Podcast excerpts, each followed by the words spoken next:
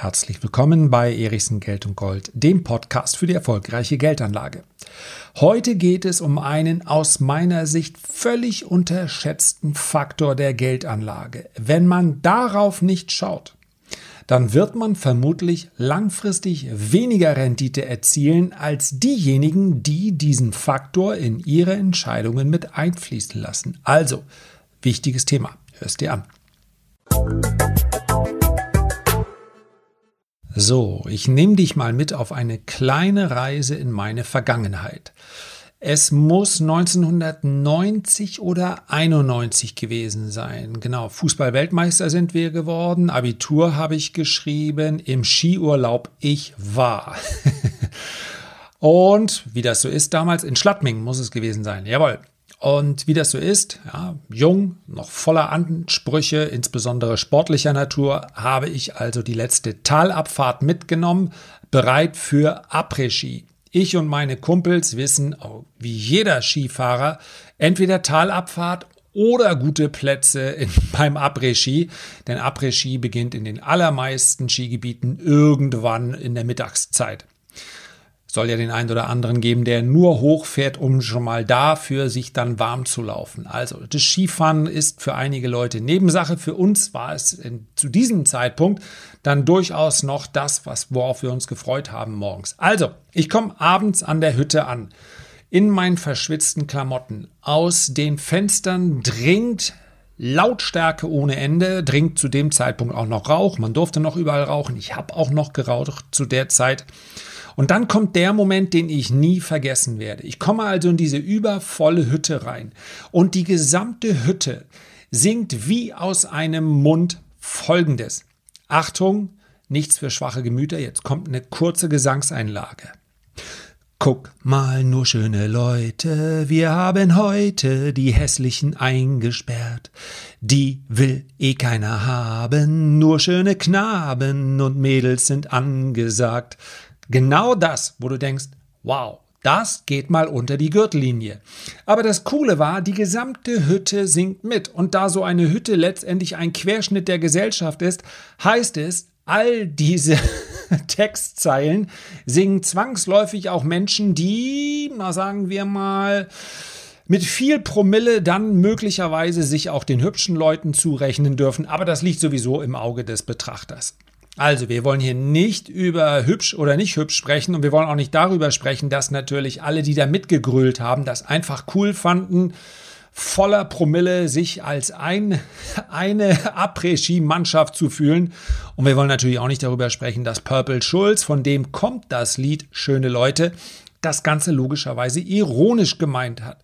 Wenn er dann weiter darüber spricht, wir haben den Erfolg gepachtet, uns gehört die Zukunft, denn wir haben immer Geld und für immer was für zwischendurch und dann und wann und so weiter, der Duft der großen weiten Welt.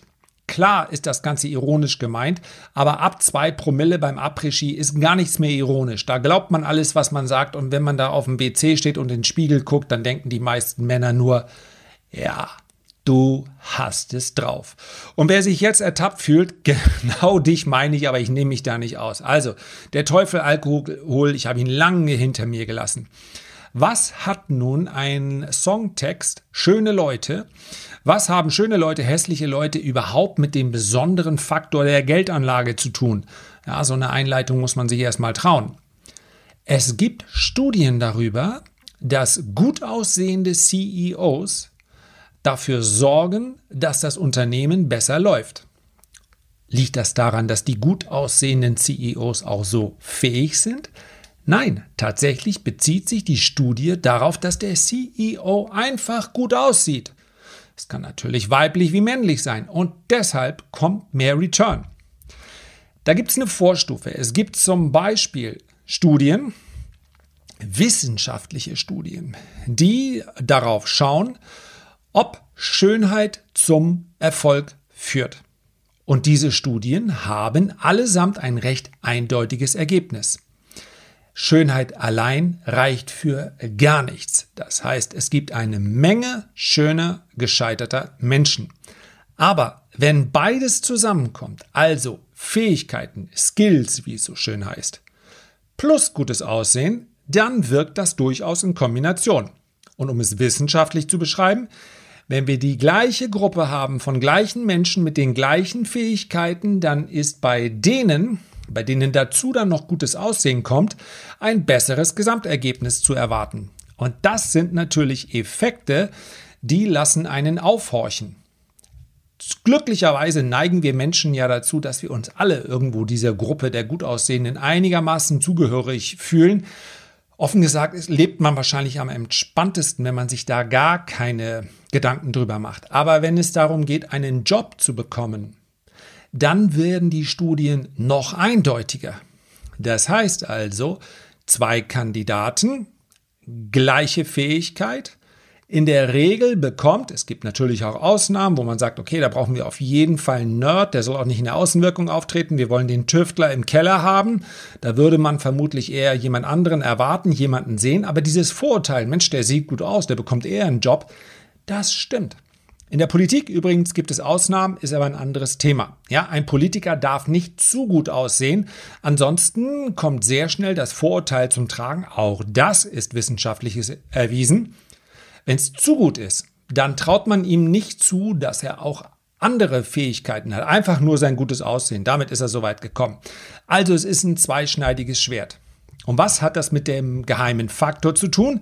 Ja, bei dem Thema sind wir immer noch. Denn ob es nun das gute Aussehen ist, ob es Fähigkeiten sind, ob es die C E Os sind, die im Schnitt übrigens ja, mehr als sechshundert Unternehmen untersucht und ich klicke einmal im Hintergrund, im Schnitt, und das ist eine ganze Menge in Zeiten von Nullzinsen, im Schnitt laufen Unternehmen, bei denen das C E O, ich kann dir jetzt nicht sagen, nach welchen Kriterien das ausgewählt wurde, gut aussieht, egal ob Frauen oder Männer.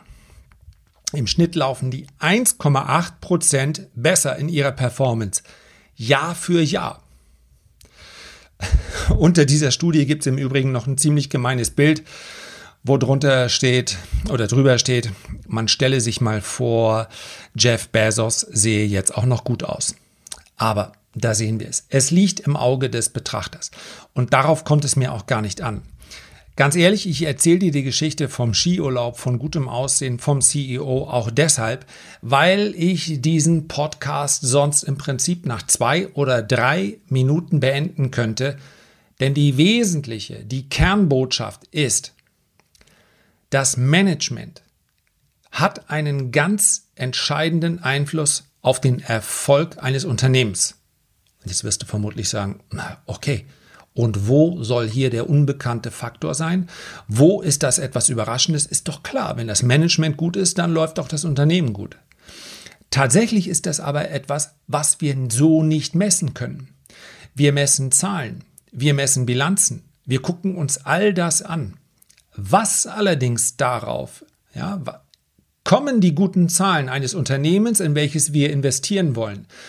Kommen die zustande, weil die Branche so gute Aussichten bietet? Kommen die zustande, weil die Wettbewerber so schwach sind? Kommen die vielleicht durch Glück oder Zufall zustande? Coronavirus, äh, Essenslieferanten, DoorDash, hätten die jemals, ja, das ist dieses I P O in den U S A, letztendlich eine Plattform, so ähnlich wie Del- Delivery Hero. Ein klein wenig anderes Konzept, aber es geht darum, Essen zu liefern und das Ganze auf einer Plattform. Ich muss nur auf DoorDash gehen, wenn ich Hunger habe und dann lasse ich mir was liefern. Egal, wo ich wohne. Eine Plattform für alles.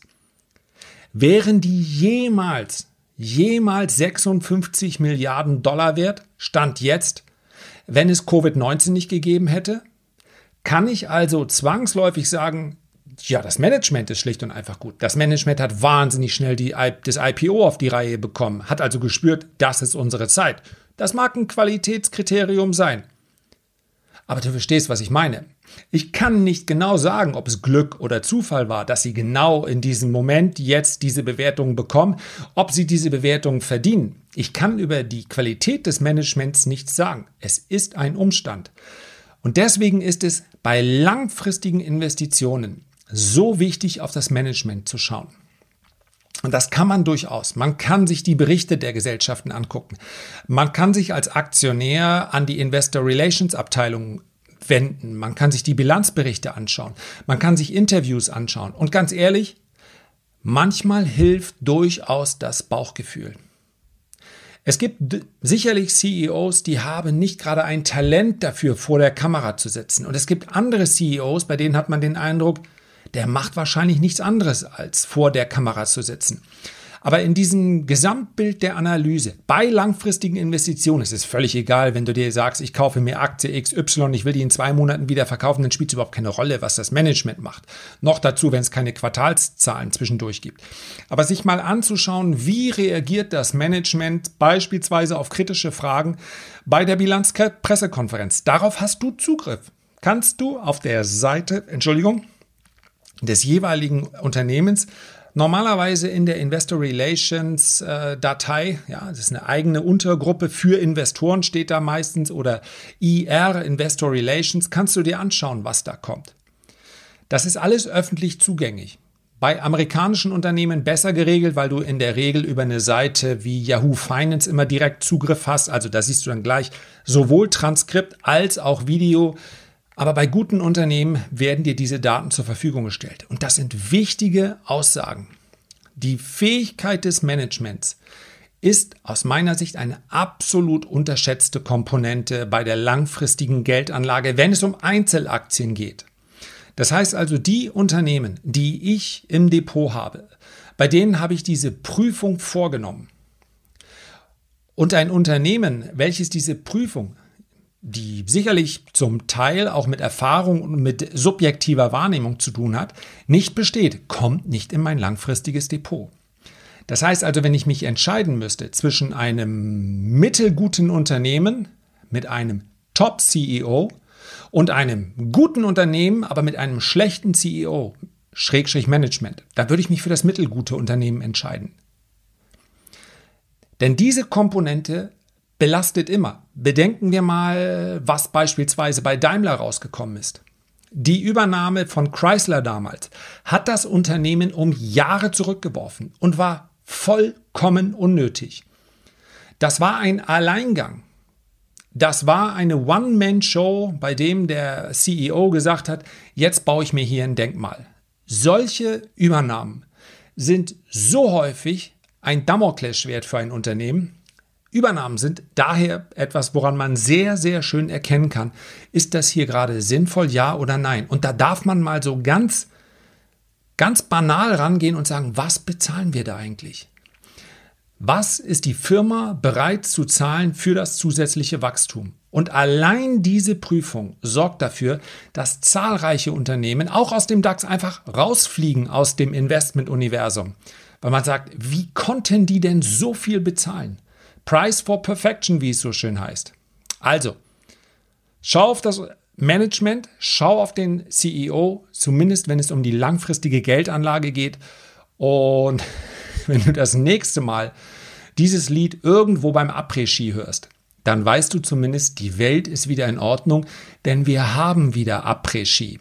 Vielleicht treffen wir uns ja dort und dann singen wir gemeinsam. Aber wahrscheinlich nicht in zwei Promille. Ich weiß gar nicht, wann ich das das letzte Mal gehabt habe. Aber für dich, wenn wir uns treffen, gehen wir an Tresen und bringen uns in Stimmung. So, das soll es auch für heute gewesen sein.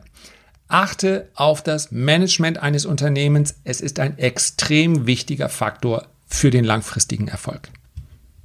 Herzlichen Dank für deine Aufmerksamkeit. Ich freue mich, wenn du auch beim nächsten Mal wieder mit dabei bist und wünsche dir bis dahin eine gute Zeit. Dein Lars.